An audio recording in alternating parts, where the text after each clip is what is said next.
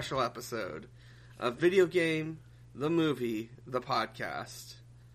Uh, I'm your host, Dan, And I'm Maxie. and this month we're talking about uh, one of the uh, greatest video game adaptations of all time, GoldenEye. This was a this was a pretty fun romp. Um, kind of kind of weird tonally. I'm gonna I'm gonna get into my thoughts on that later, but it was enjoyable. Yeah, it's uh, it's this very interesting, like uh, post-Soviet uh, spy drama. Uh, uh, def- uh, as we all know, uh, the it is based on the classic N64 video game GoldenEye 007, uh, part of the uh, 007 series. Although most uh, most uh, international players aren't really aware of it because the first two GoldenEye games were released on the Amiga and ZX Spectrum. Ah, I see. Oh, is that why they tried to uh, get that ZX Spectrum emulator into the N64? Because I was reading about that earlier. Oh yeah, yeah, yeah, yeah. There was like a whole like movement about it. Uh, I mean, eventually they would like re-release it and they'd include the ports of the old games, but no one really plays them. It's, I I mean, some people do. It's just uh, kind of an obscurity compared to the real piece de resistance. Uh,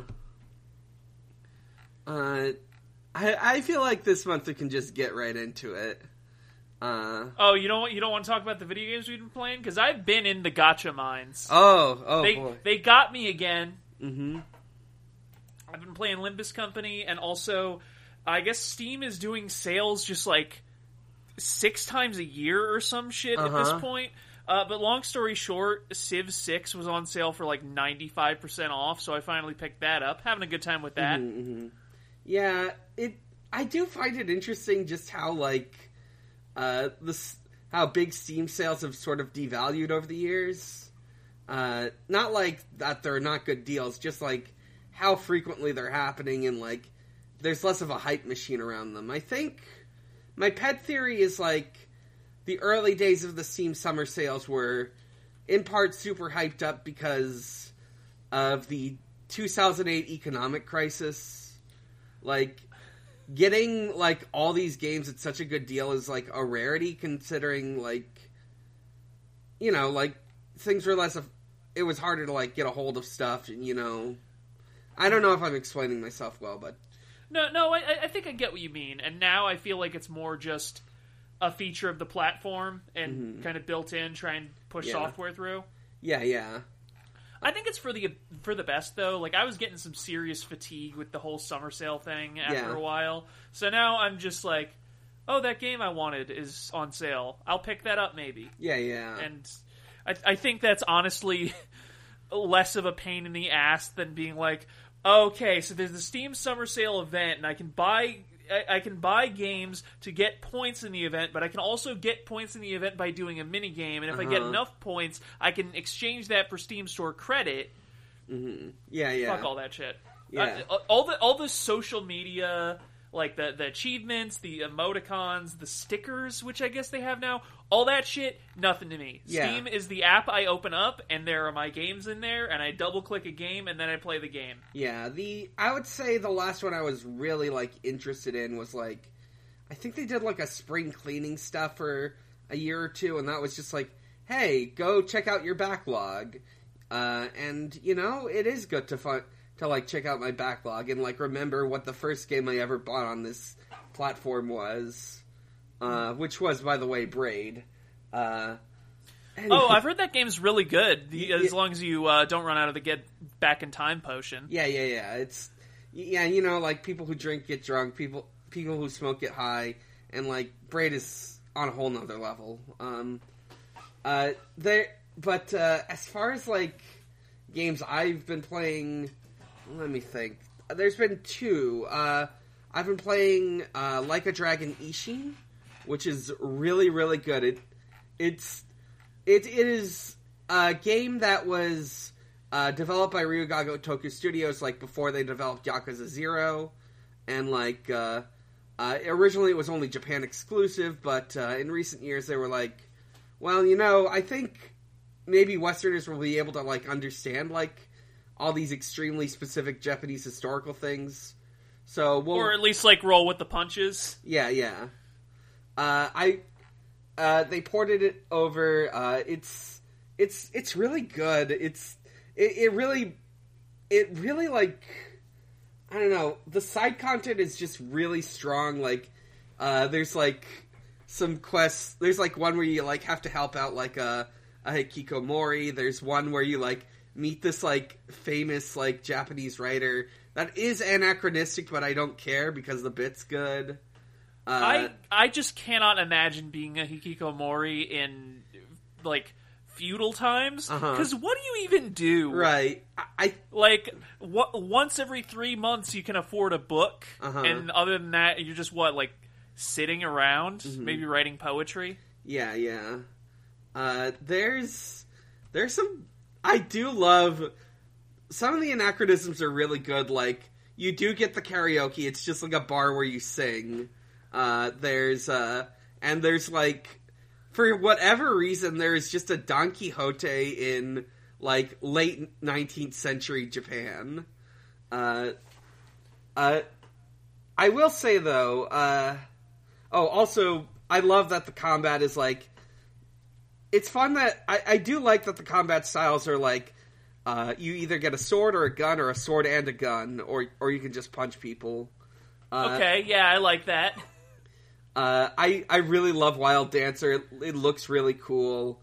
Uh, uh, it's uh shit. What else was I gonna say? Um, but yeah, that's uh. F- oh right, there is one very silly thing that I keep running into, which is that they because this is like a port of a game set in a very specific era of Japan. It's like Bakumatsu, which is like right at the end of like the sort of uh, reign of the shogunate, uh, and right before like uh, the Meiji the Meiji Restoration.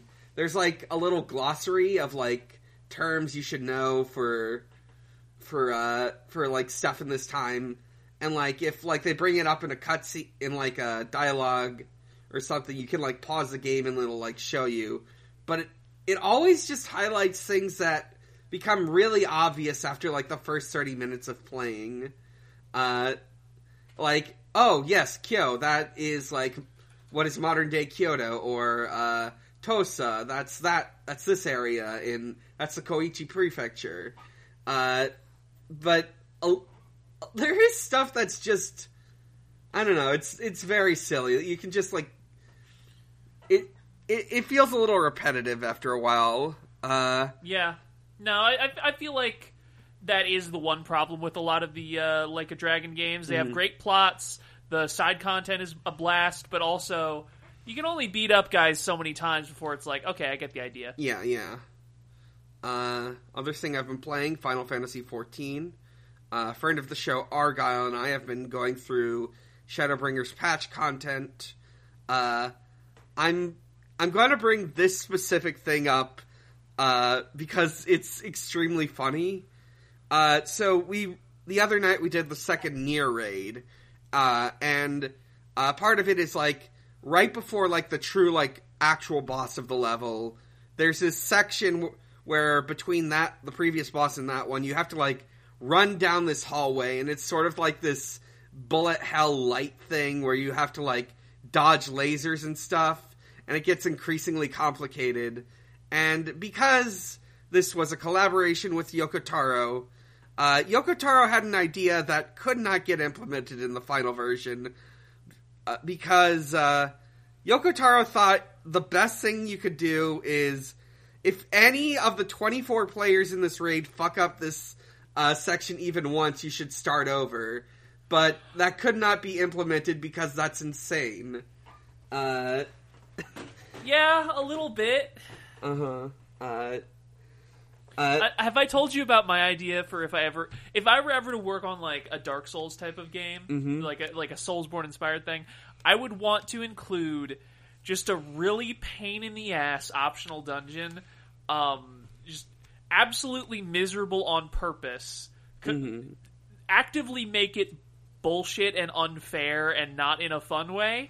and then don't have any reward at the end. Don't no no lore, no loot, nothing. Yeah. Just, okay, great job. Oh man, that Completely deny catharsis. that that that is. I'm honestly surprised if that's not already in a Souls game. That's incredible. Uh, oh, what is that? Rem- it reminds me of something, but I can't think of it. So yeah, yeah, that's great. Um, um, yeah, I think that's it for like games I want to talk about. Uh, uh, let's uh, get into this. So of course, uh, Rareware made the made the video game GoldenEye 007 in 1997. This was released in 1999. Uh, it is an adaptation, and a, I, I gotta say, a really accurate adaptation. Uh, yeah, like I feel like a lot of the time, even the pretty faithful ones take liberties, but this thing Yeah. is basically level for level. uh, uh, of course, this would like spawn a lot of success. It was very popular. Of course, the video game, as we know, is like the video game is famous for popularizing the concept of the headshot in uh, in like first person shooter type games. Uh, Which is, which is funny because I don't think he, I don't know if Bond shoots anybody in the head. In yeah, this. yeah, it's like a big thing. What an idea was, oh, this should be like stealth based. We should like implement like mechanics where you can like, uh, you know, damage limbs or do more damage if you hit them in the head. Uh, does not happen in the movie. Uh, uh, it's it's it's I I I love that. I just think that's funny. Um, I will note that the version I watched was a VHS rip that was on the Internet Archive. By the way, uh, visit the Internet Archive; it fucking kicks ass. I, I, I strongly considered seeing the vid- the Internet Archive version, and then I was like, I'll just spend three bucks and get the better picture quality. Uh huh. Uh huh. So I do want. So there's not much to say about like the VHS, but I do want to note that it does begin with an ad for a razor blade. Like, uh, like the rest of it is like normal like VHS opening stuff. Like here's some other videos we're releasing. Uh, but there is just an ad for like a razor blade. I think it's Schick. Um, it's. It, I just thought that was great. Um, Is it is it like a Bond themed ad? Like th- I- is it a, is it like a cool space age spy razor? I mean, I guess the idea is this. This is like aimed at like uh, adult men who like mature things and uh, like James Bond. So they included an ad for a razor. Uh, I mean, I will say most most James Bond fans, as I understand, are middle aged British men. So that makes sense. Uh, uh, but uh, we get our opening sequence. It is, uh, it is the first, the sort of like prologue section of the game. Uh, we get this uh, plane flying over a dam, uh, and uh, James Bond does like a bungee jumping sequence.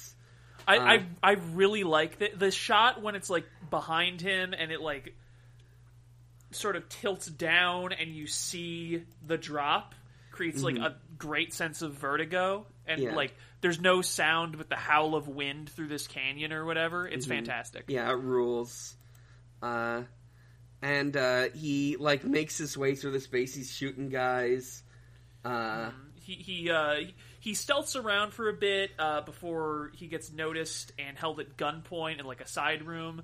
Uh, but then it turns out his attacker is actually 006, Alec Trevelyan, uh, and they're on this mission together. Uh, Alec does murder the fuck out of a civilian he sure does at does. one point. Like there, he just shoots a scientist, and I don't know why. Yeah, it's uh it's sort of a turn. Yeah, this game, like the game and the movie's depiction of 006 is such a turn. Given like in earlier games, he was the co-op player. If you plugged in a second controller, you could play as him. Uh, but uh, not in I, I mean one. that that that's sort of like you know that that's what makes it such a such a twist when it Yeah. turns out and um, everybody knows this. Everybody who knows anything about goldeneye knows oh alec, alec betrayed you like every fucking Mm-hmm. mentor who goes missing in a video game or whatever in ever. Yeah, yeah. um but yeah for now they are this they are on the same side. They are they are doing this mission. I'm pretty sure the foley for alex gunn is the exact same file as they use in the game which is a nice touch Yeah, there Um, there is like a lot of like direct foley from the from like the game. It's great. Uh, So yeah, they they go to like this chemical weapons facility's central storage room. They start sabotaging things, but they trip an alarm. Uh, James Bond is setting a bunch of like explosives while Alec tries to hold off the base's security detail. Uh, eventually, he gets held hostage, and the uh, the guy in charge, uh, Ourumov, demands Bond surrender, and Alec tells him to finish the job. So Bond like lowers the timer on the explosives. They were set for six minutes. They're set for three now. Uh, And then he he feigns he fake surrenders. They shoot Alec anyway. He grabs Alec's automatic weapon, and then they go for like some Austin Powers type shit. Mm-hmm, mm-hmm. He he is hiding behind a cart full of gas canisters, and the security detail can't fire on him because they're worried about blowing everything up. So he's just like staying behind this cart, mm-hmm. peeking out the side, and like shuffling across the room, bit slowly but surely. As like the cart is squeaking.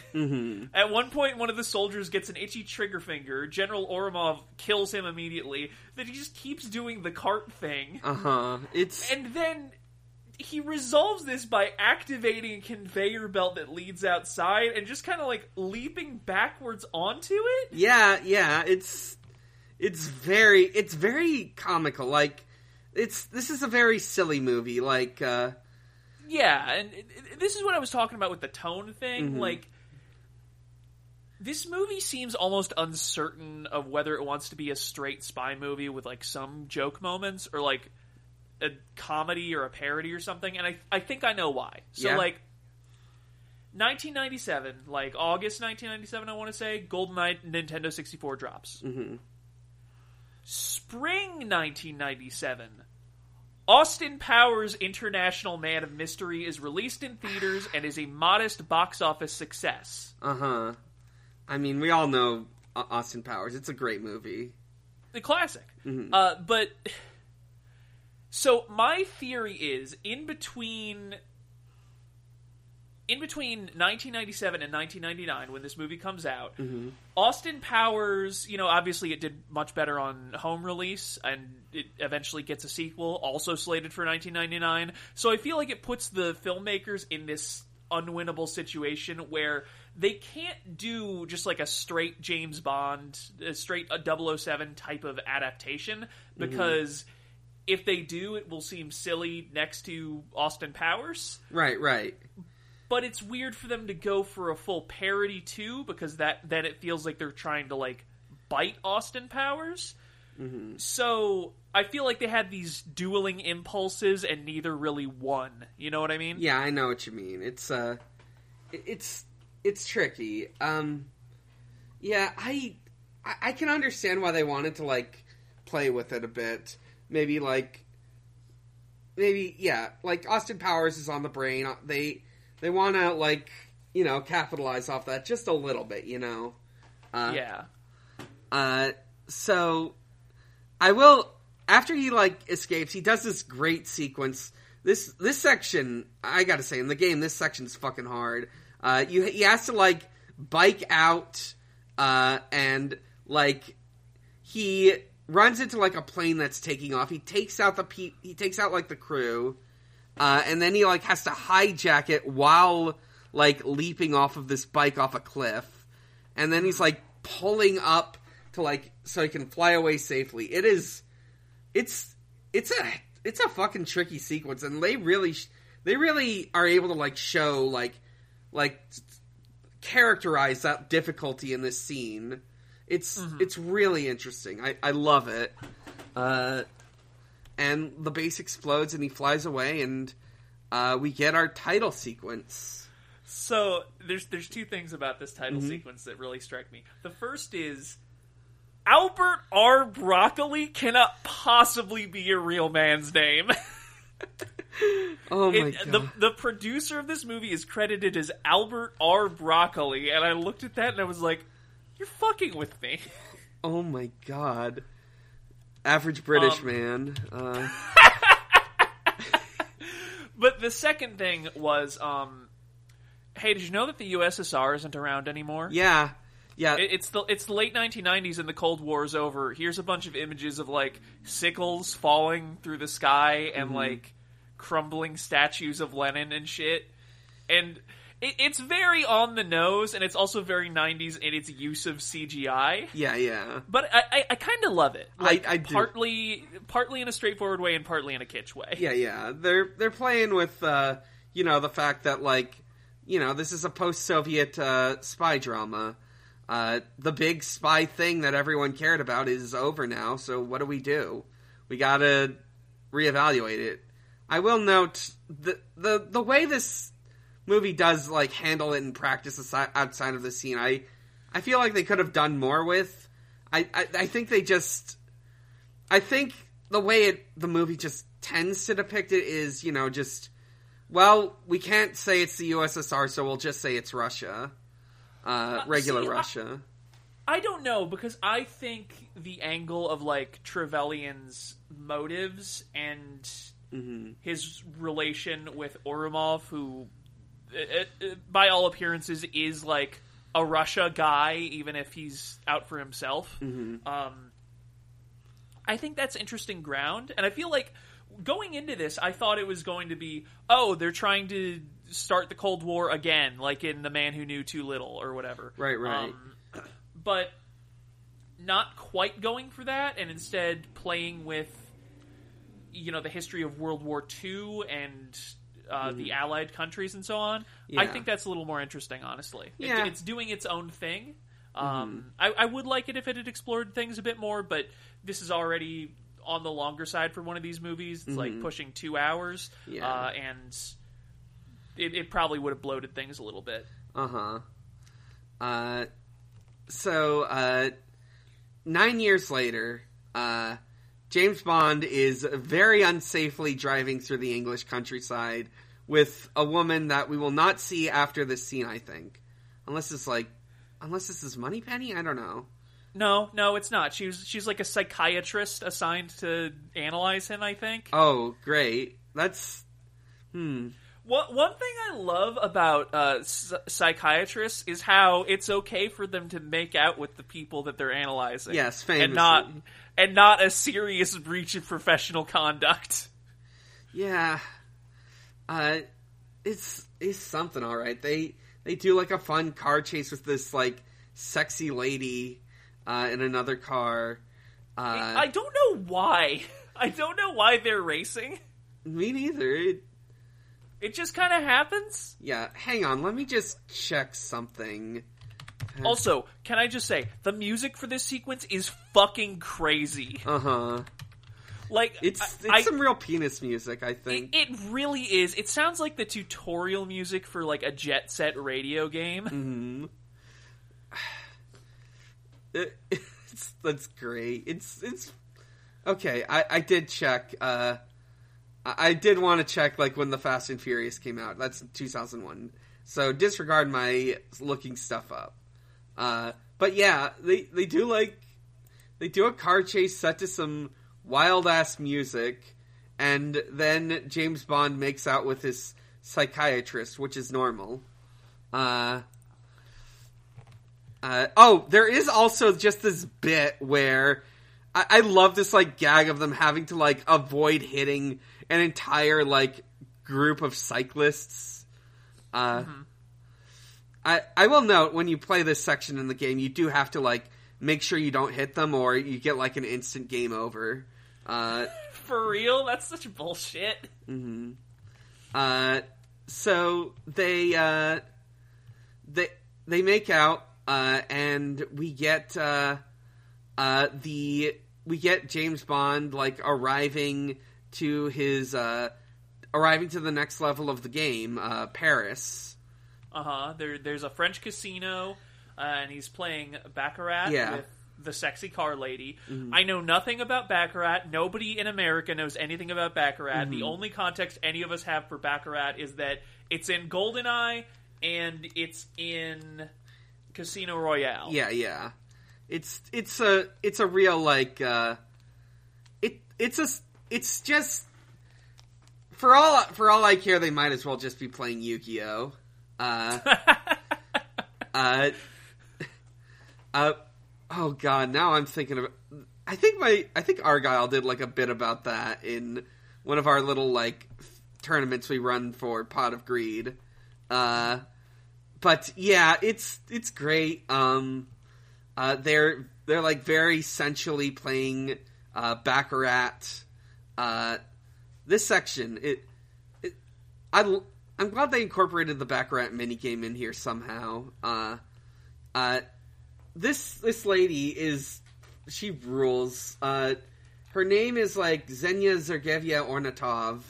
Uh, it's it's on a top On a because top. uh, because because uh, every every every bad woman and some of the good women in a Bond Mm-hmm. uh, story has to have a really unsubtle and stupid double entendre. Uh huh. Like, uh, right, like uh, fucking uh, Pussy Galore or what have you. yeah, Uh, yeah. So, uh, they like f- after like the match, they like flirt for a while, uh, and eventually, uh, they like they part ways. Like this guy like ushers her out, uh, uh, and uh, Bond like we we see Bond like just running through a mime show, uh, uh, to like spy on her, uh, because of course, as we soon find out, she's uh she's like uh, an agent for like a crime syndicate. That yes, uh, the the Janus crime syndicate. yeah. Uh, she like she does. We do see her give this man give this man who was with her the death nut. Uh, Yeah, so this is like her signature move is she fucks you and then she like clenches her legs around your midsection real tight and that makes it so you can't breathe and you die, I think. yeah, yeah. I guess it, I will say uh, it would have been better. I, I understand it would have been harder to pull off in this sort of film, both like tonally and uh, uh, effects wise. But I do wish he like crushed their heads between their si- her thighs. That would have been that would have kicked ass. That's that's very true. Yeah. Um. I, I like how uh I like how M in the mission briefing she sends Bond is literally just like, "Hey, don't fuck Yeah. her, please. For please for once don't try and fuck the target." Yeah. Yeah. It's great. Um. Then he does like the the the boat sneaking uh, level. He's he has to like fight some dudes. He's got to like Okay, to be clear, he fights one dude. uh, yeah. He fights one dude. There is one cabin boy there, and then he just like gets him. Yeah, he's like the tutorial boss fight. Uh, uh, and uh, we find that uh, Xenia is uh, high. So she took like the guy's like uh, uh, ID card so she could like sneak into this uh, uh, this like showing of like a cool new military plane that is 100% immune to any sort of EMP or electronic interference. I wonder why. Uh, yeah, the the the, the Tiger helicopter. Mm-hmm. Uh, so she she sneaks backstage, basically murks the pilots. She and her accomplice, who we don't know who he is yet, um, take their outfits, dress up as the pilots, board the Tiger, and then I guess they just leave. They they just, just, like- leave. because it, it's a demonstration of the helicopter. So my understanding is that they fly it, and everybody's like, "Yay, it's so cool!" And then it just goes. yeah. This is like this is like a fucking hitman escape option. It it really is. Oh my god. Excellent work. Excellent work Onatopp. Uh, uh, she so they just they just leave. Uh, the the plan went perfectly, but James Bond did see what happened. So uh, uh, eventually, so I think this is this when he goes to. I'm just checking the film. Uh, oh yes, we cut to uh, the uh, uh, this space weapons control center in Servanaya, Severnaya, whatever in in Russia. Severnaya, yeah. Um, and we are meeting a wacky, disheveled hacker named Boris Grushenko, who has locked his coworker's computer with horny SimCity malware. yeah, I, it, listen, if there's one thing I know about the 1990s, ev- every research facility or military facility had at least one wacky hacker who devoted uh, a, a significant chunk of his time to creating a bespoke UI with which to mock his victims. yeah. It, it's in Jurassic Park. It's in this. I, I, I'm uh, I'm pretty sure it's in like Hackers or something. Uh, it's it's it's so it's so goofy. He he makes she he tells her to put in a password, and it is uh, the hint is they're right in front of you, and you can use them to open big doors. So she has to type in knockers uh, in English. Uh, very convenient. Um, uh, so he also has like we he introduces like his catchphrase, which is if he's really good at like hacking something, he'll like shout, "I am invincible." Uh, I, I I do wish, but yeah, this this lady, uh, her name is uh, uh, I can never Natalia. Yeah, Natalia. Uh, she's like throughout. She's gonna be like really important throughout the rest of this movie. Uh, Uh-huh.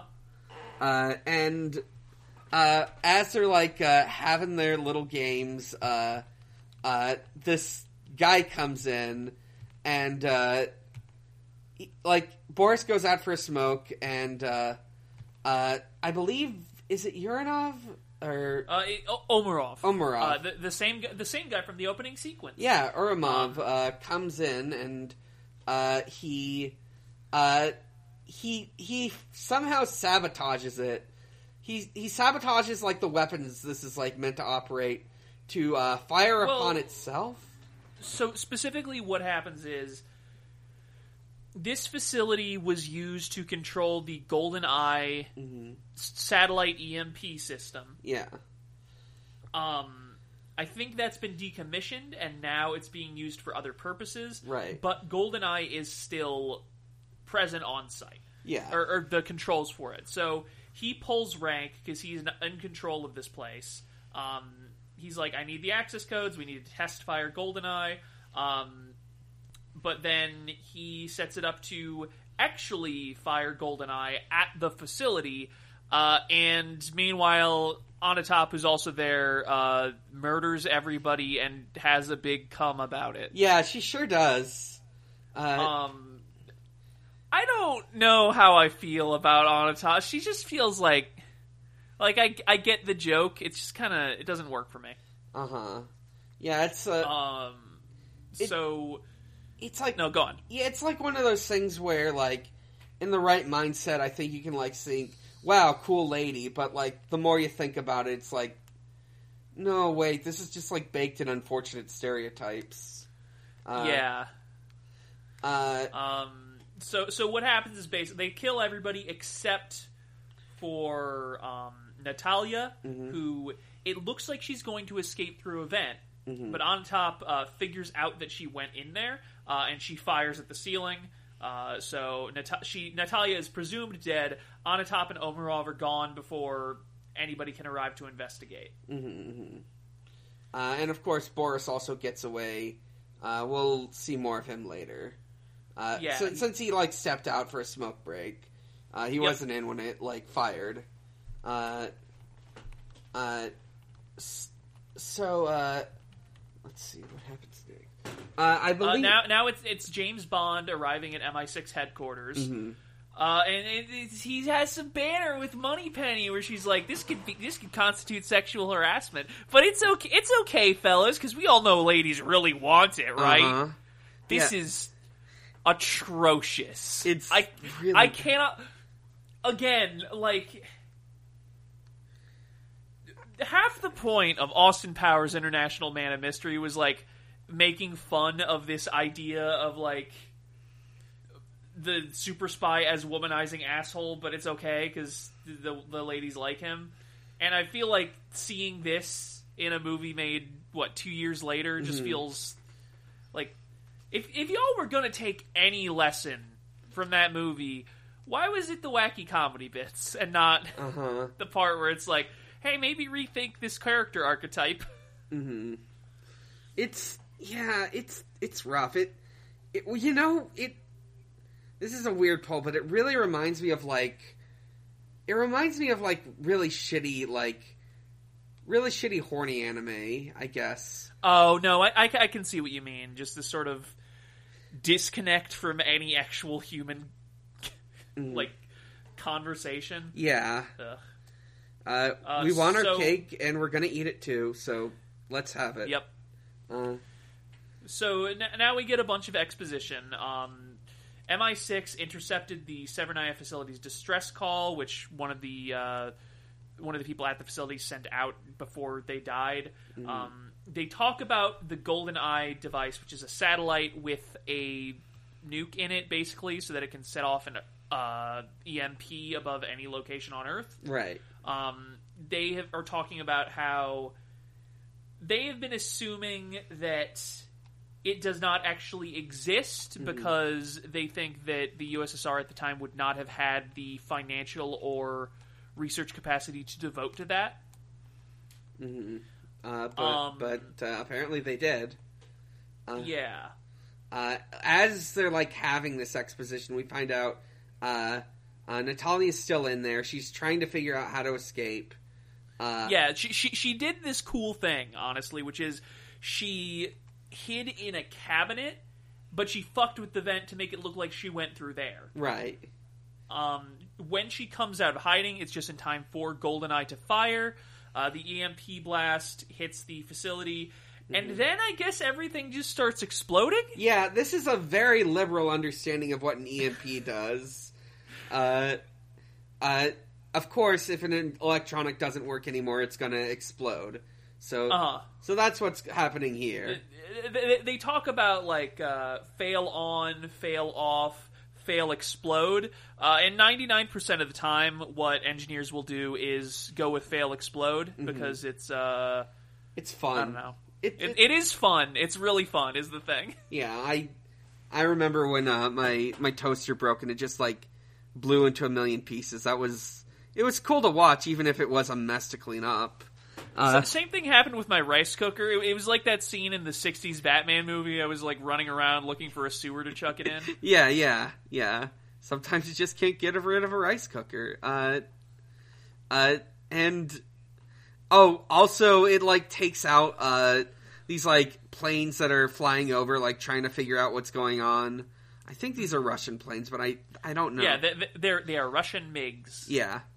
Uh, it it takes out like these planes that like crash into like the like above ground front area. Uh, there's this really good bit where like Natalia is like, it looks like this like set of monitors is going to land on her, but they like c- catch on a cable like right before they hit her.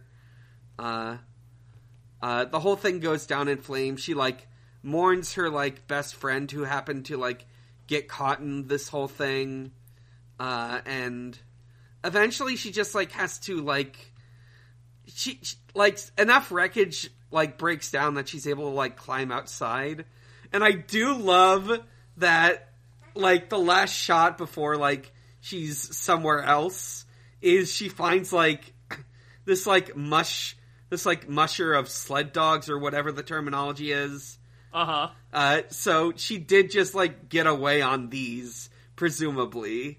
Uh, we did like see like the sled dogs earlier on, uh, just like going through the area. Uh, they should have shown that. In fact, I'm sad they didn't include like the little escape sequence uh, mini game where you ride them around. Oh, did they Uh, have that in Goldeneye? I- I'm sure Yeah. it was. Um, I, I mean, like listen, this is a pretty straight adaptation. I would be surprised if it wasn't in there. Uh huh. Uh huh. Uh, Uh, so back at MI6, their surveillance is a little fucked up because of the EMP, but eventually they managed to reestablish it with a new satellite.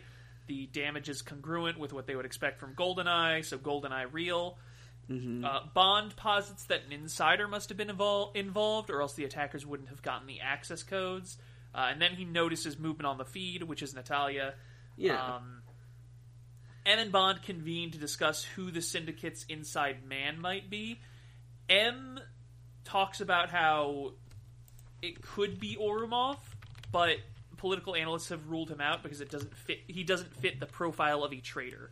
Uh, and then they get in this weird argument where it's like, I, I think you're uptight and overly rational. I think you're a sexist relic of the Cold War, which you objectively are.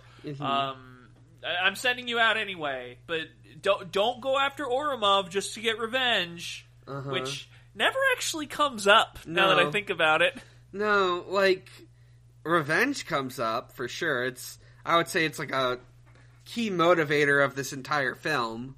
But yeah. uh but no, no, he or he- Ourumov's never really the target of it. He's Yeah. just an antagonist. uh so he leaves for St. Petersburg uh and uh he meets like he meets a CIA contact. I No, think, no, no, no, no, no, yeah? no, no. Oh, well, I forgot the scene important. before. I forgot the scene before. Uh Yeah. so there is we we get like uh uh Selensk I think his name is uh like meet no no Selensk is something else. Um Ourumov like meets up with like this like board of like uh ministry officials to like he, I, I'm not sure if he's covering his ass or just trying to get more intel. He I, does I believe this is a cover up. Yeah. He's talking about this attack with Siberian separatists. Mm-hmm. He offers to resign. I, I read this as he knows they're go- not going to actually make him do it. He just wants to look good. yeah. Um, they ask for assurance that there are no other GoldenEye satellites. He says yes. Uh, and then they ask about the two missing Severnaya technicians. And Ourumov is uh, thrown off by that because he thought Natalia was dead. He thought Mm-hmm. Boris was the only one who may have survived. Yeah. Um, there, there's some antagonism seated here between Ourumov and the defense minister, which will come up later. Uh, but then before before Bond meets up with his contact, he's got to go get his gadgets. Yeah. It's, it's it's Q. Q is the explanation for where he gets all these gadgets in the game. hmm Yeah. Um, hey, you know what is? I was paying close attention. hmm I so this sequence they explain the belt that's also like a grappling hook. hmm They explain the X-ray document scanner, which I don't think actually comes up. No, no. I, I think. They they they explain the grenade pen. That one's important. yeah, yeah. I don't think they actually explain the watch laser. No, I. So so later on, Bond just on train. He just has a laser in his watch. Yeah, I. I don't know much about like James Bond as like a character, but I think like the idea is like the watch laser is something he's always got. I'm not sure. I Uh, guess I guess that could be it. You know, it's it- Yeah. like his signature gadget, like Yeah. how on Totally Spies they had those little uh, little compacts that are also communication devices and shit. Mhm. yeah, yeah. Uh, there's also some like, there's like a lot of background gags. Uh, there's like a guy who accidentally like sets off this phone booth trap that's like an airbag, and he has to be escorted out while in the phone booth. Uh, there's like a part where like he just where James Bond just like grabs a sandwich and he says, and Q says, "Don't touch that. That's my lunch." It's a good bit. There there is like a lot of like, uh, oh right, a guy fucking like gets launched out of an ejector seat. That, that's great. Uh, uh, so, uh, James Bond lands in St. Petersburg where he meets uh, a CIA contact, Jack Wynn. Uh, Jack Wade. Wade, sorry, Jack Wade. Uh, and, uh, like, kind of the gag is just. I feel like kind of the gag with him is just like, uh, the CIA's up to way more shit than MI6 is. Uh, that's half the gag, and the other is like, he's not this suave spy archetype. He's Yeah. just a guy. He's just doing his job. Uh-huh. Uh they like they like have to go to like this uh l- this very tiny car. I love this tiny car that he has to like do repairs on to get to work. Uh he's like expositing about uh, how like there's this leader of the syndicate. He supposedly has like this uh train that's like always moving that used to be like Soviet stuff. Uh there's like a bit where James Bond's like holding him up to like give him more information.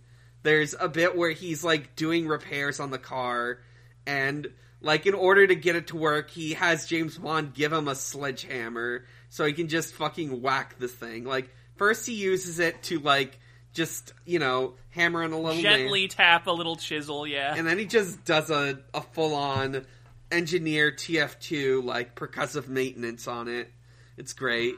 He's also got a tattoo that says Muffy that is like it's like Muffy over a rose and he says that's his third wife. I, I love that.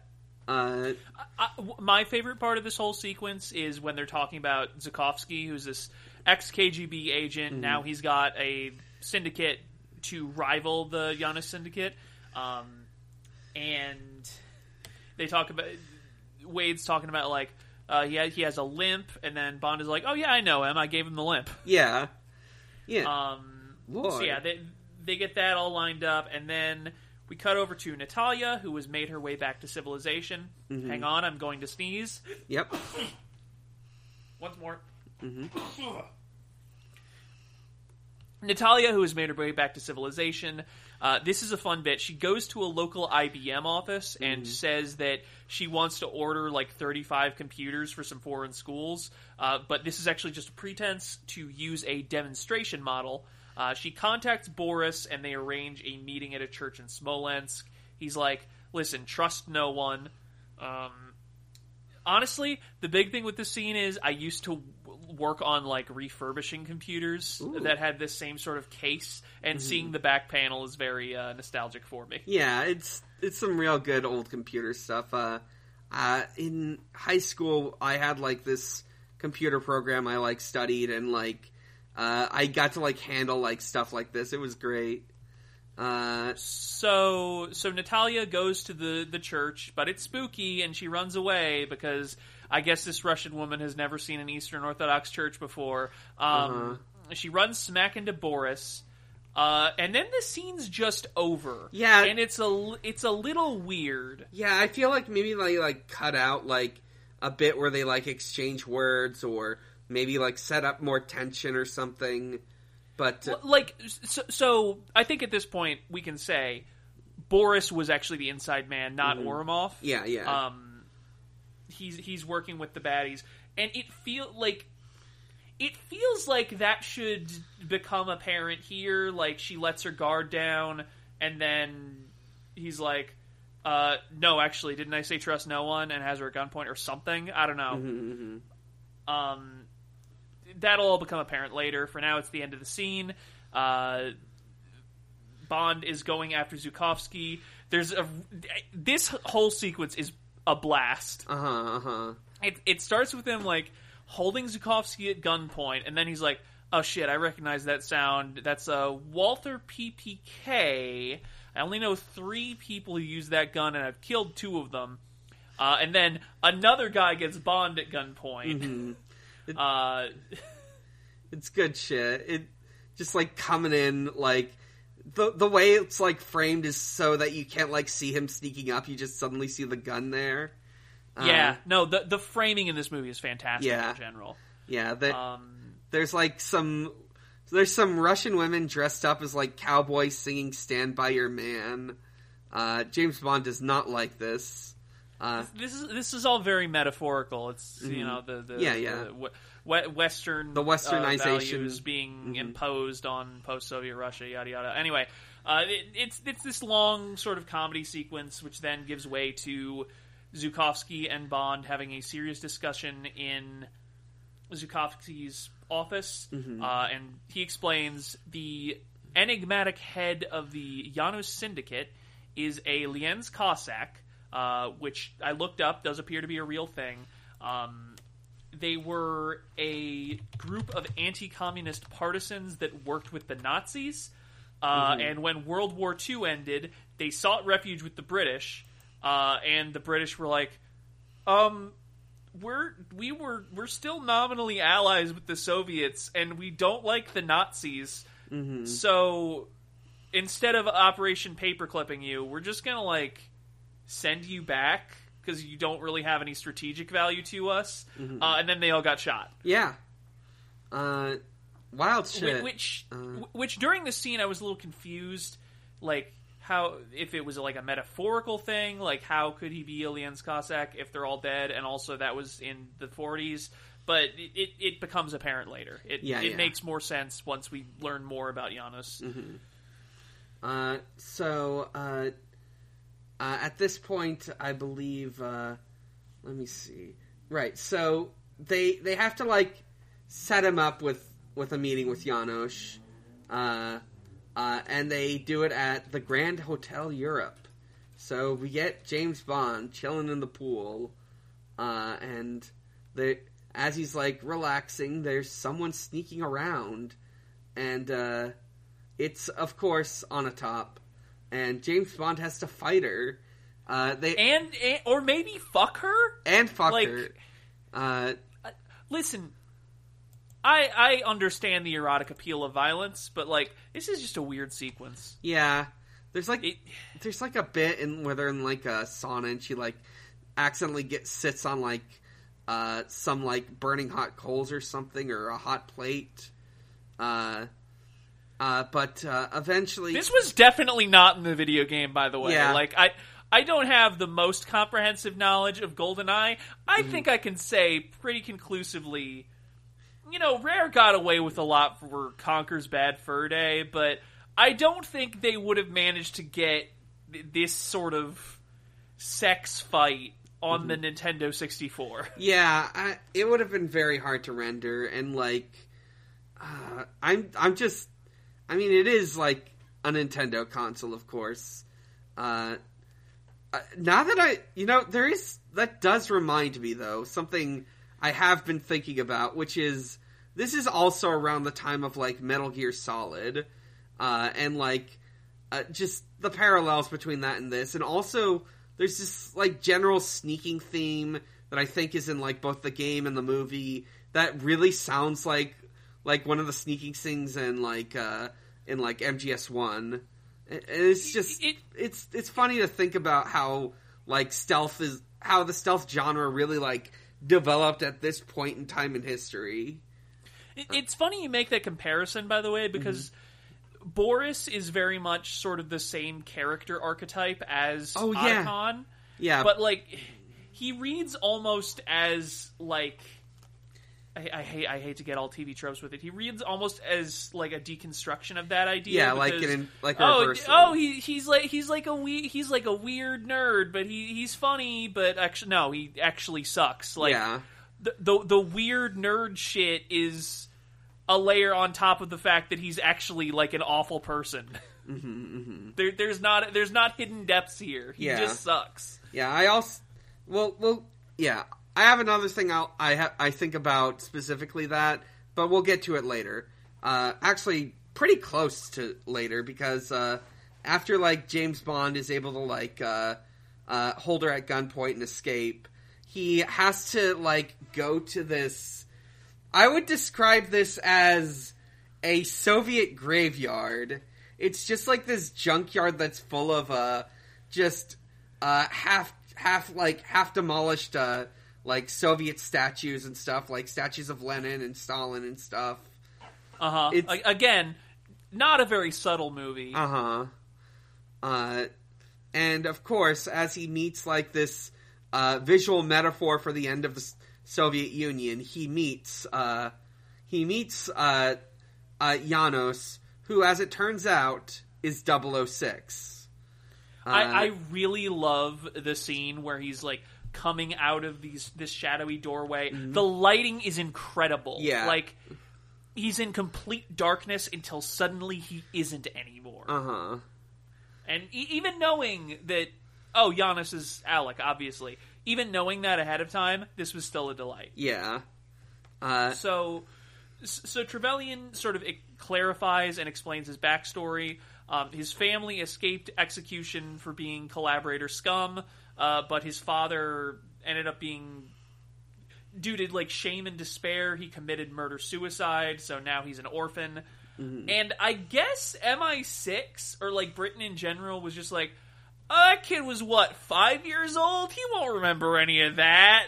Yeah, no, let him be a spy. Let him be like the sixth highest ranked spy in the country. yeah, just uh, put him in with uh, 007, uh, who's who is also an orphan. His parents died in a climbing accident. I, I just find that an interesting detail.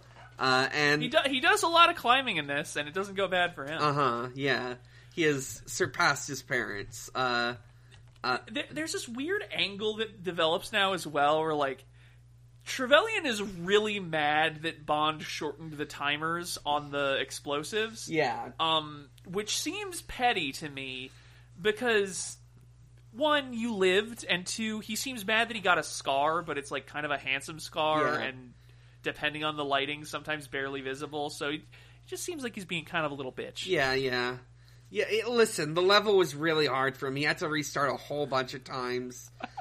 Uh, you know, you know, I never thought about what an escort mission was like from the other person's perspective. uh huh. Uh, Oh, they shot me again. Oh well. Uh huh. Uh, so, uh, they, they sort of, uh, uh, oh right, here's the other thing I wanted to bring up, which is just this whole like, uh, uh, this like former like ally turned enemy, uh, uh, sort of, it really reminds me of like a couple different, it reminds me of both Gray Fox and Liquid Snake. Like, especially, there's like a very. Liquid Snake feel to this guy, I think. Uh, Hang on a second. I need to look up the uh, Metal Metal, Gear Solid came out in 1998. yeah. It, it Huh. interesting coincidence. I mean, it, it, it might not be a coincidence. Maybe Yeah. I don't know what the production schedule on a movie looks like. Uh huh. Honestly, Right, So, right. may- maybe this was all already set in stone by then, Mm-hmm. but it is funny to think about. Yeah. Uh, I mean, you know what? I, I guess all this was already in GoldenEye 1997. Mm-hmm. So, like, yeah. yeah, n- no, you're right. It probably is just coincidence. Yeah. Uh, so, uh, they're about to fight, but uh, James Bond gets like shot and taken out, but it was actually like a sleeping dart. And Uh-huh. uh, the next thing, like right after that, is he wakes up to uh, Natalia screaming at him uh, as they're both like strapped into a uh, into into the helicopter, and uh, they need to like escape before like the uh, trap sets off, which is uh, uh, in like thirty seconds. It's about to launch some missiles at them, or it's about to launch out missiles and redirect it at itself. Uh, I, I think the idea is that the missiles are going to be launched at the ground, and then Mm-hmm. Bond starts headbutting the controls because his wrists are bound, Mm-hmm. and manages to get enough lift that the missiles fire into the sky. But then, Yeah. like you said, they're heat seeking; they turn back around. Mm-hmm. Um, and then he just starts headbutting the helicopter's eject button, which is eventually successful. The Yeah. rotor blades fly off every which way, and then the cockpit launches into the air. yeah. This whole thing's very goofy. I'm like 90% sure it's not in the source material. Uh huh. I, I think they just needed to come up with an explanation for how we get from point A, which is this Soviet graveyard, to point B, which is a prison slash archive building. Yeah, I, I I feel like this is more like I'm not sure if this is specifically a prison or just like a government building that like hap that they happen to have like a more clandestine jail cell in. That that probably makes sense, honestly. Yeah. What what happens is they manage not to explode. Natalia immediately starts trying to run for some reason I'm not clear on. Mm-hmm. Bond grabs her, they struggle, then some soldiers pull up, hold them at gunpoint, bring them to this prison cell.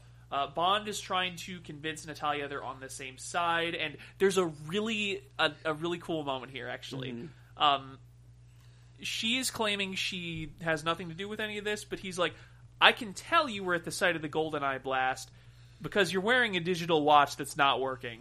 Yeah.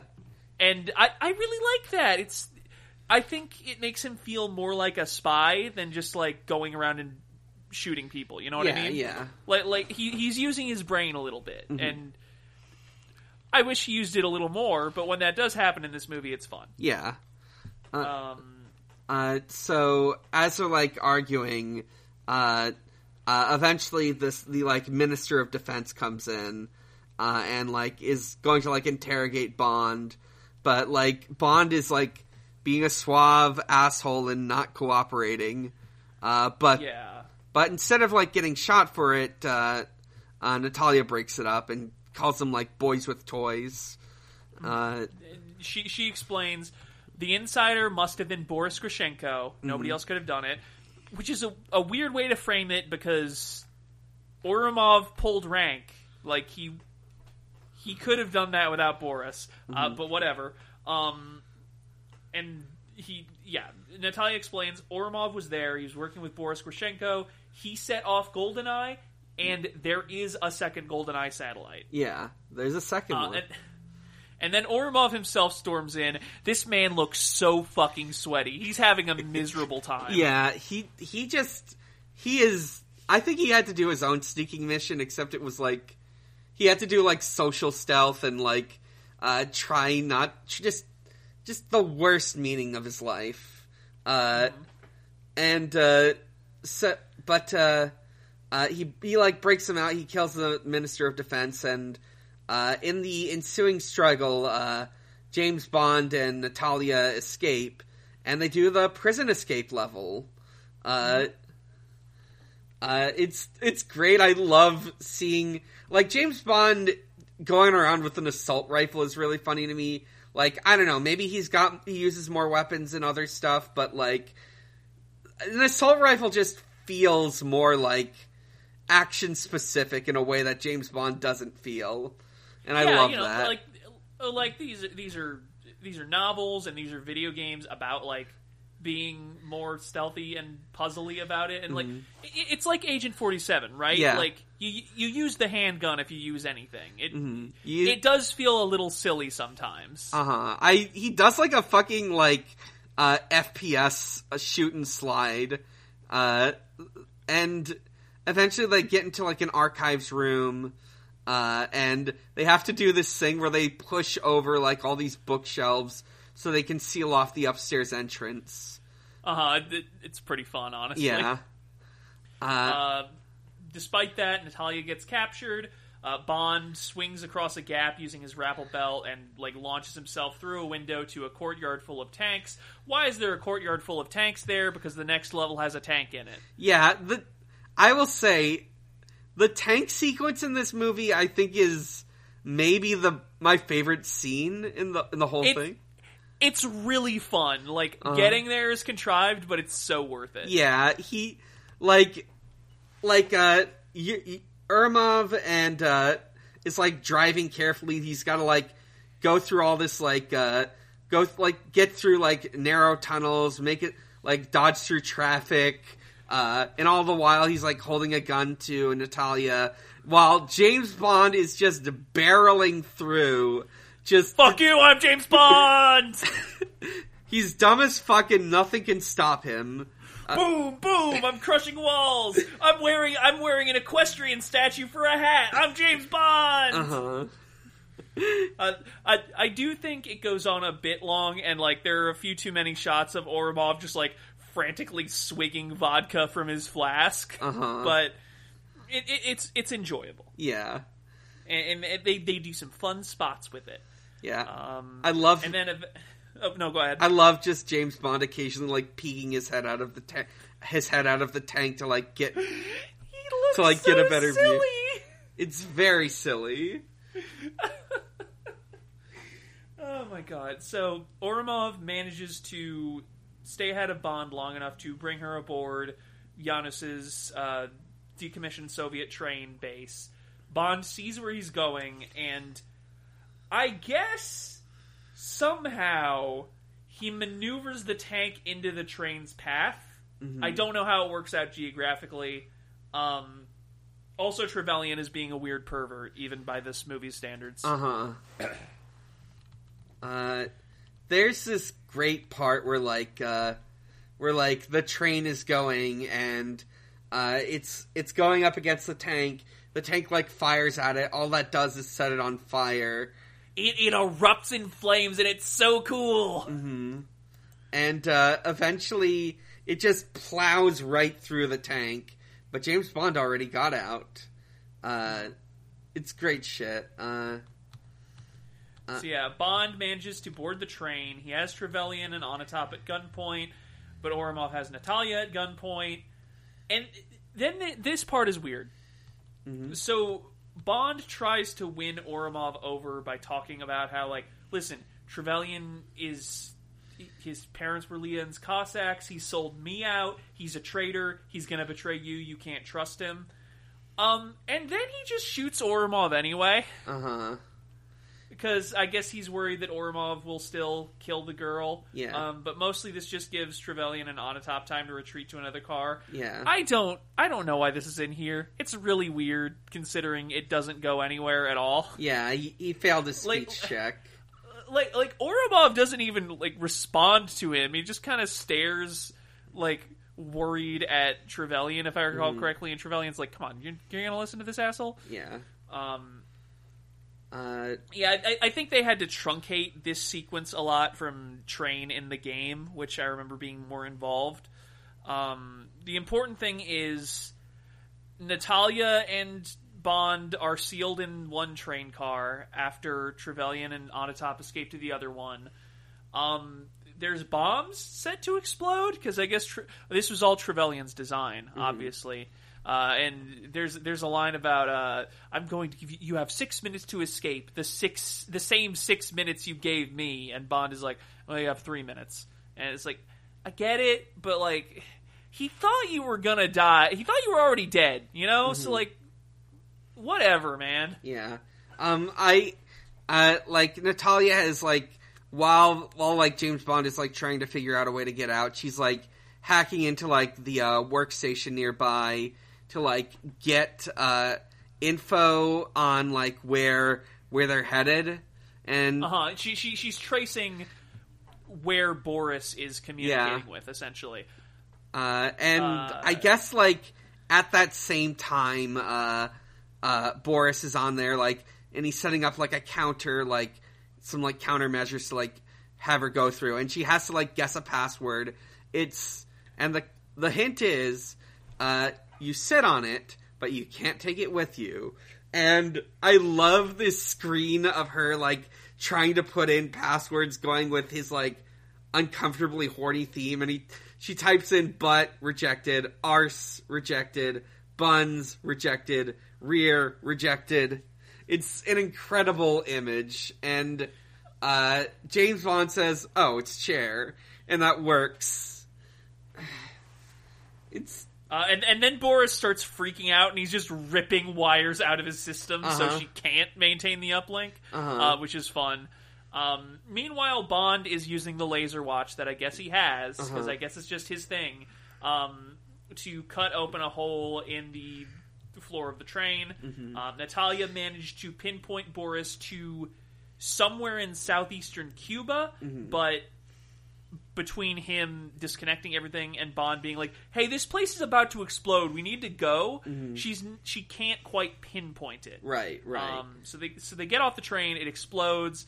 They have some real mediocre banter, uh, and then they start making out. I guess yeah it, the romance in this movie is entirely perfunctory. yeah it It, it's oh oh, it's James Bond. He's got James Bond has to fuck. He has to, or he'll die. Um, so uh, they go to, uh, they like, they go to Cuba. They're like driving around in this sports car, and they run into who else but uh, Jack Wade, uh, who like gives them a plane, uh, which he was flying earlier. They like swap vehicles. Uh huh. And he he also gives them like a shopping bag full of, I guess, remote detonated mines. Based Yeah. on what happens after this. Yeah, yeah, yeah. I I'm Um, looking at the scene and like you can see a little bit of one, like as he's like taking as he's like uh, going through it. Uh, I do love his fucking uh, beachwear that like Yeah. it's it's an aesthetic. Despite him being a Fed, I will say it is an aesthetic I aspire to. Uh, I, I, I love uh, bright, loud print shirts. Mm-hmm. They're great. yeah, Um, so their problem is essentially they know that the GoldenEye control facility will be centered on a massive satellite dish like Severnaya had, but Wade says we don't think there is one. Our surveillance would have picked it up. Um, so they just gotta do their best to look for it. They take the plane, but hey, hey, hey, hey! Before we look for this, the control base to this incredibly dangerous super weapon. Uh, it's getting, you know, it's getting a little bit late, and we didn't we didn't have a chance to sleep on the plane to the Caribbean. Uh, how about we we sit by the ocean? James Bond's sad now; he's gonna brood for a bit, uh, and then we're gonna go straight to we're gonna have a conversation about how Natalia's like, I, dying is bad. I don't know how you're so cold, and he's like, well, it's a coping mechanism. And she's like, it's a shit one, and then they make out some more, and then they have sex off screen uh huh. his whole romance is nothing. It's it's it's garbage. Yeah. Um. So eventually, uh, we after they after they fuck, they have to like go out on this plane and like look around for uh, wherever this base could be. It's uh, and eventually they get uh, they get like shot at by a a missile from an unseen source, uh, and they crash down into like uh, the Into jungle. into the jungle. Yeah, uh, and it's time for one last boss fight with uh, with uh, Onatopp. Uh, I, I gotta say, uh, the way she goes is rough. Uh, yeah, so so what happens is basically she's trying to sex kill James Bond with mm-hmm. with her sternum crush thing. Natalia tries to hit her, which mostly just distracts her long enough for Bond to shoot at the helicopter she rappelled down from.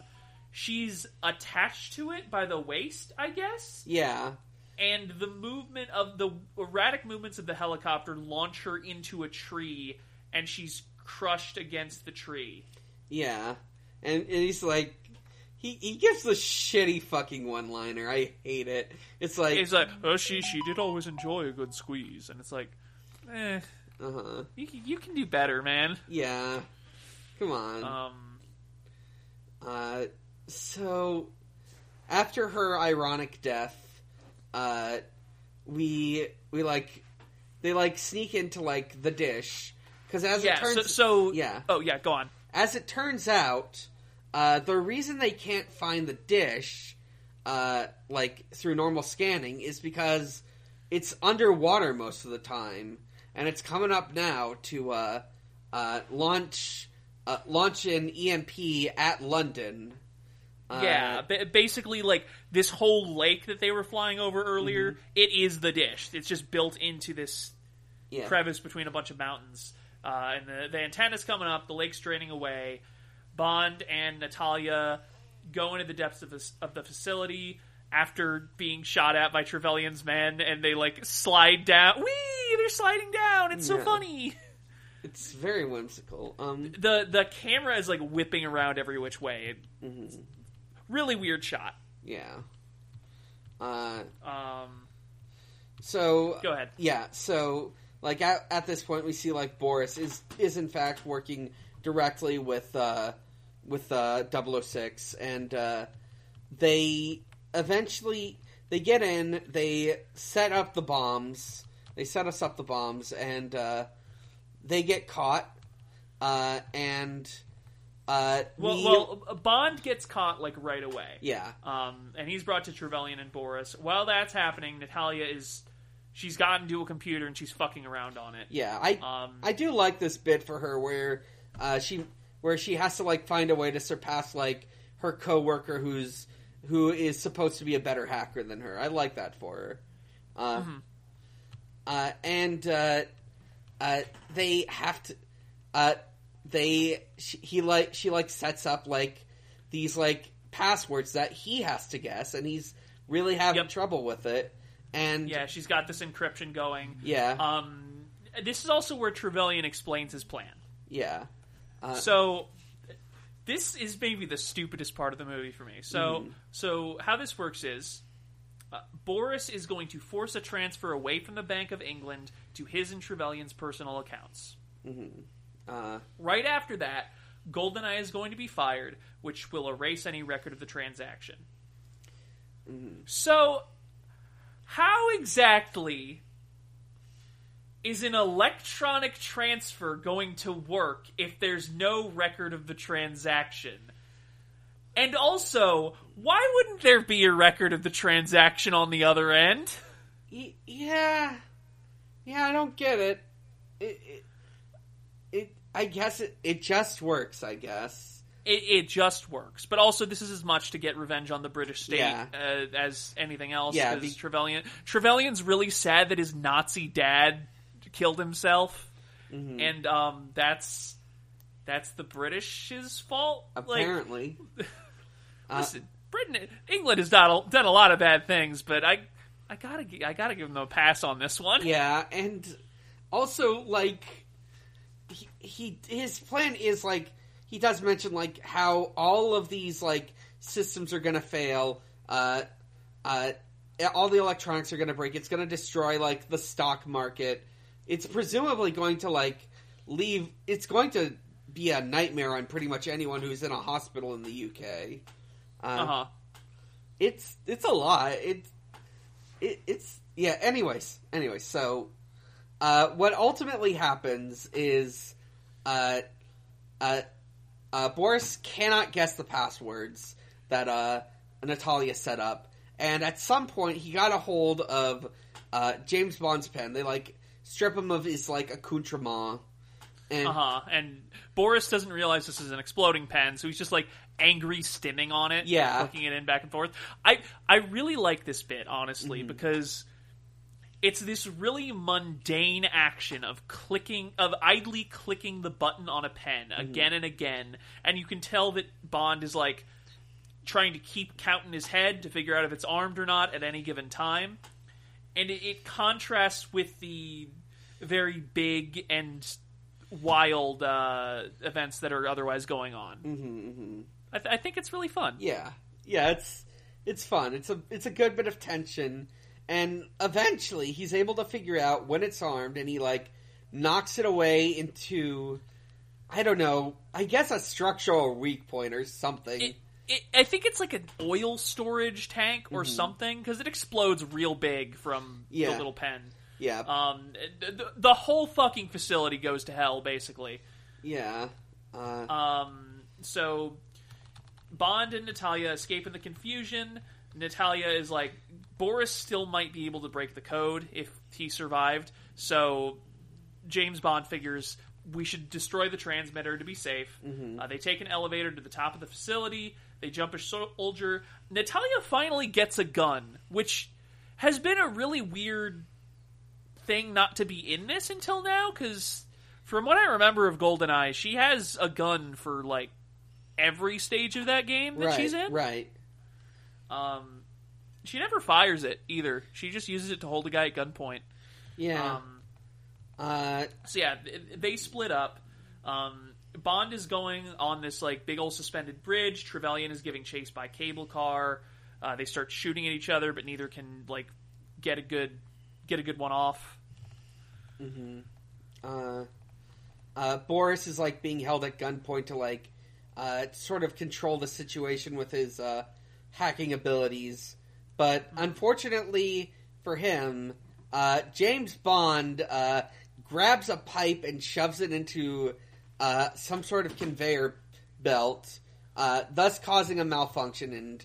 Uh, Yeah, I, I I really like this. Like I wasn't even thinking about this earlier, but it's fun having the contrast of this very elaborate system that we've mostly been focused on the computerized angle of, but now we're seeing the mechanical parts, and it's like, oh yeah, no, a mechanical point of failure can cause cascading issues through the whole thing. Yeah. Obviously, um, so yeah, he sabotages the antenna. Then he has a pretty fun fight scene with Trevelyan. Um, Most of it, while they're indoors, is pretty dark, but it's still readable. I think few too many cuts. I'm always complaining about how many cuts there are in these movies, but the action is still generally clear, and I think there's a good tempo to the whole thing. Um, and there's this really fun moment where Trevelyan is about to shoot him, but Bond like causes a ladder to descend, and he just rides it down. Yeah. Uh, yeah, uh, they eventually they he like is able to like knock him over onto the ground and like right before he does it he's like so is it for for mother england or whatever the fuck It, it's for England, James. But like it, this is this whole catchphrase they've had through the whole movie, so it's like, oh, they're resolving that recurring bit for England, James, and James is like, no, for me. yeah and he fucking kicks him down and go- And then we get Looney Tunes shit. uh-huh So one, he Trevelyan like falls all this way, and he's like ah, and like it starts with an obvious green screen. Uh, then we see you know Boris is too late to get the satellite back on track. It's burning up in the atmosphere because that's where Natalia sent it, uh, and we just get this shot of him screaming into the camera, i and then. I love there's like shots of him like looking direct where it's like he's staring at the monitor angrily and like shouting at it. It's great. Uh, Uh, so so then Trevelyan somehow he fell like 150 feet onto concrete, but he's still alive, just long enough to be crushed under the antenna as it falls apart. uh-huh. Uh, Bond by this point has been rescued by Natalia, who had a helicopter pilot at gunpoint, um, and Boris. He's nearly killed. He isn't. He he has his whole "I am invincible," and then there's some liquid nitrogen canisters there Yeah, they, they just and yeah, and they explode, and he gets flash frozen. it's it's an incredible end to this guy. Catchphrase, death, uh, statue of where of who you once were, and it is a very silly looking uh, flash free- freezing. He's got like tentacle, or sorry, he's got icicles sticking off of him. Uh, Yeah. he, looks very silly in this pose. Straight up, like I said, Looney Tunes shit. He's a living cartoon. Uh-huh. Uh And so, uh, James Bond and Natalia are able to escape, and I guess the helicopter pilot is doesn't care anymore and flies off. Uh, Hey, I didn't think about that actually. Yeah. Uh, it, I mean, fuck it. There's nothing in it for me, right? So Yeah. you know, yeah. but, hey, I I already got paid. If if you let me live, there's no problem with Yeah. me. Um. So yeah, Wade is here with uh, with some Marines in ghillie suits who did nothing to help. Um, but they'll escort them back to Yeah. uh, you know safe haven. He has a line about debriefing each other at Guantanamo. Didn't age good. Yeah, that is that is like the last the last lines in the movie are uh maybe you two'd like to finish debriefing each other at Guantanamo. James Bond says, What could possibly go wrong? And they, they fly away, presumably to have sex in the torture prison. Hell yeah! I mean, listen, the whole area is Guantanamo. so, Yeah. like, uh, they're just going to have sex near the torture prison. Yeah, yeah. What a strange movie, Uh huh. but a pretty fun one. Uh, and yeah, that's that's the end of the movie. We get credits. Uh, so how would you rank this film? I mean, as an adaptation, like five out of five. like I said, yes. pretty much, pretty much beat for beat the N64 game, Hmm. um, including Bond just like having a laser watch on the train Mm-hmm. and it never really being explained. Um, in terms of like as a movie, uh, I'd probably say a three or four out of five. Not not the best, but like it's fun. I enjoyed it a lot. Yeah, yeah, I'd give it three or four, three out of five as a movie. It's it's a fun watch. Uh, it's I, I could I could hypothetically see myself. Uh, wait, hang on, I'm looking at the credits because I just have this movie on. Uh, Robbie Coltrane is in this. Wait, what? Hang on, hang on. Let me see this real quick. who does he play? Uh, oh, he pl- he plays the the XKGB guy. Yeah, yeah, great, great. Uh, a Gooby for the ages. Uh, anyways, uh, yeah, Robbie. So, uh, yeah, three out, five out of five adaptation, three out of five movie. I, I could see myself, you know, you know, just hanging out with some friends and just watching this for like an hour to pass time. Uh, good movie. Uh, well, fine movie. Okay movie. Enjoyable movie. Uh, it, it, it is. It is I, like I said earlier. It is what I would call a romp. yeah.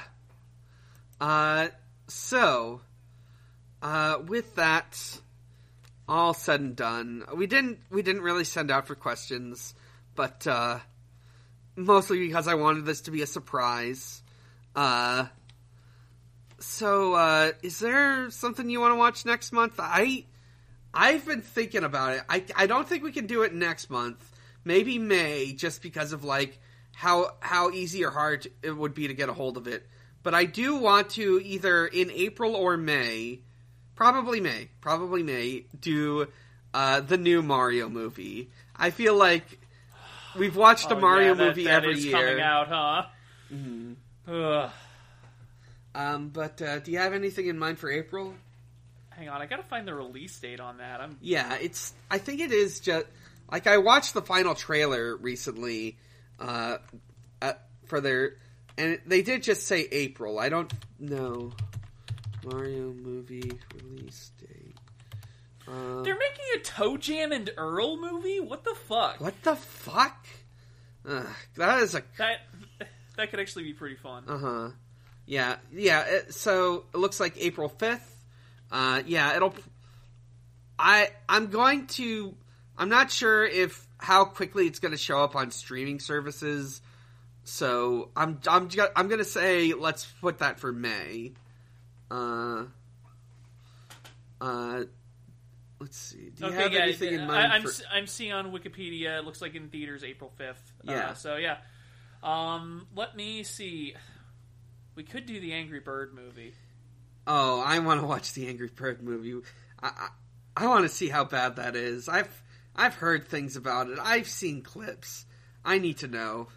Let's do Uh, it. let, let- let me think about what else should be on our short list. Uh, at some point, we're going to need to watch Street Fighter: The Legend of Chun Li. Oh, absolutely. Uh, we haven't seen any of the Lara Croft Tomb Raider movies. Oh, yeah, yeah. I but I'm I'm, I'm not going to watch want to watch one of those so soon after this. I feel like it'll be too tonally similar. Mhm, mhm. Hang on, wait a minute, wait wait wait wait a minute. yeah. They made a Dead or Alive movie. Oh my god, yes, I've heard about this movie. Uh, yeah, maybe Dead or Alive. I, I there's some. It they made a Wing Commander movie. What? Hang on. How did I like completely forgot half of these existed? Wow. Yeah, I I only know about the Dead or Alive movie because there's a bit in uh, the Six Feet Under actual play of Monsterhearts where they set it in 2007, and they're like looking up movies that the characters could have watched at the time, and one of them was the Dead or Alive movie. Uh, Com- 1999, huh? Interesting. Same year. Yeah. Uh, gr- truly, a truly a great year for video game movies. Uh huh. Um. Anyway, yeah. What was what was the one? Yeah, the Angry Birds movie. I think uh, I think I want to commit to that. All right, yeah, let's do it. Uh, all right, I think that wraps it up. So, uh, let's let's do some plugs. Uh, I'm Dan. You can find me. You can find all the places I'm at at biggerchallenge.card.co. Includes my other podcasts, Pot of Greed, Yu-Gi-Oh podcast. We're watching Yu-Gi-Oh 5Ds. It rules. Uh, we just recorded an episode earlier today. That was a lot of fun. Uh, you can listen to the Sonic Shuffle, a Sonic podcast. Uh, we, I've been a little slow on the editing, but one thing you should definitely look forward to is uh, we are going to do. We did re- to celebrate our like two year, three year. I think it's. Hmm, I don't celebrate our anniversary. We watched, uh, or we did an actual play of like a uh, Shadow the Hedgehog lasers and feelings hack called uh, uh, speeding bullets. That was a lot of fun. Uh, That's that sounds like a blast. yeah, it.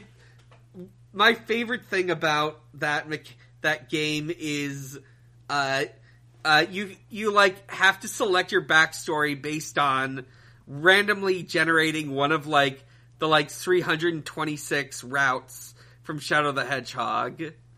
It's it's a great it's a good gimmick, I think.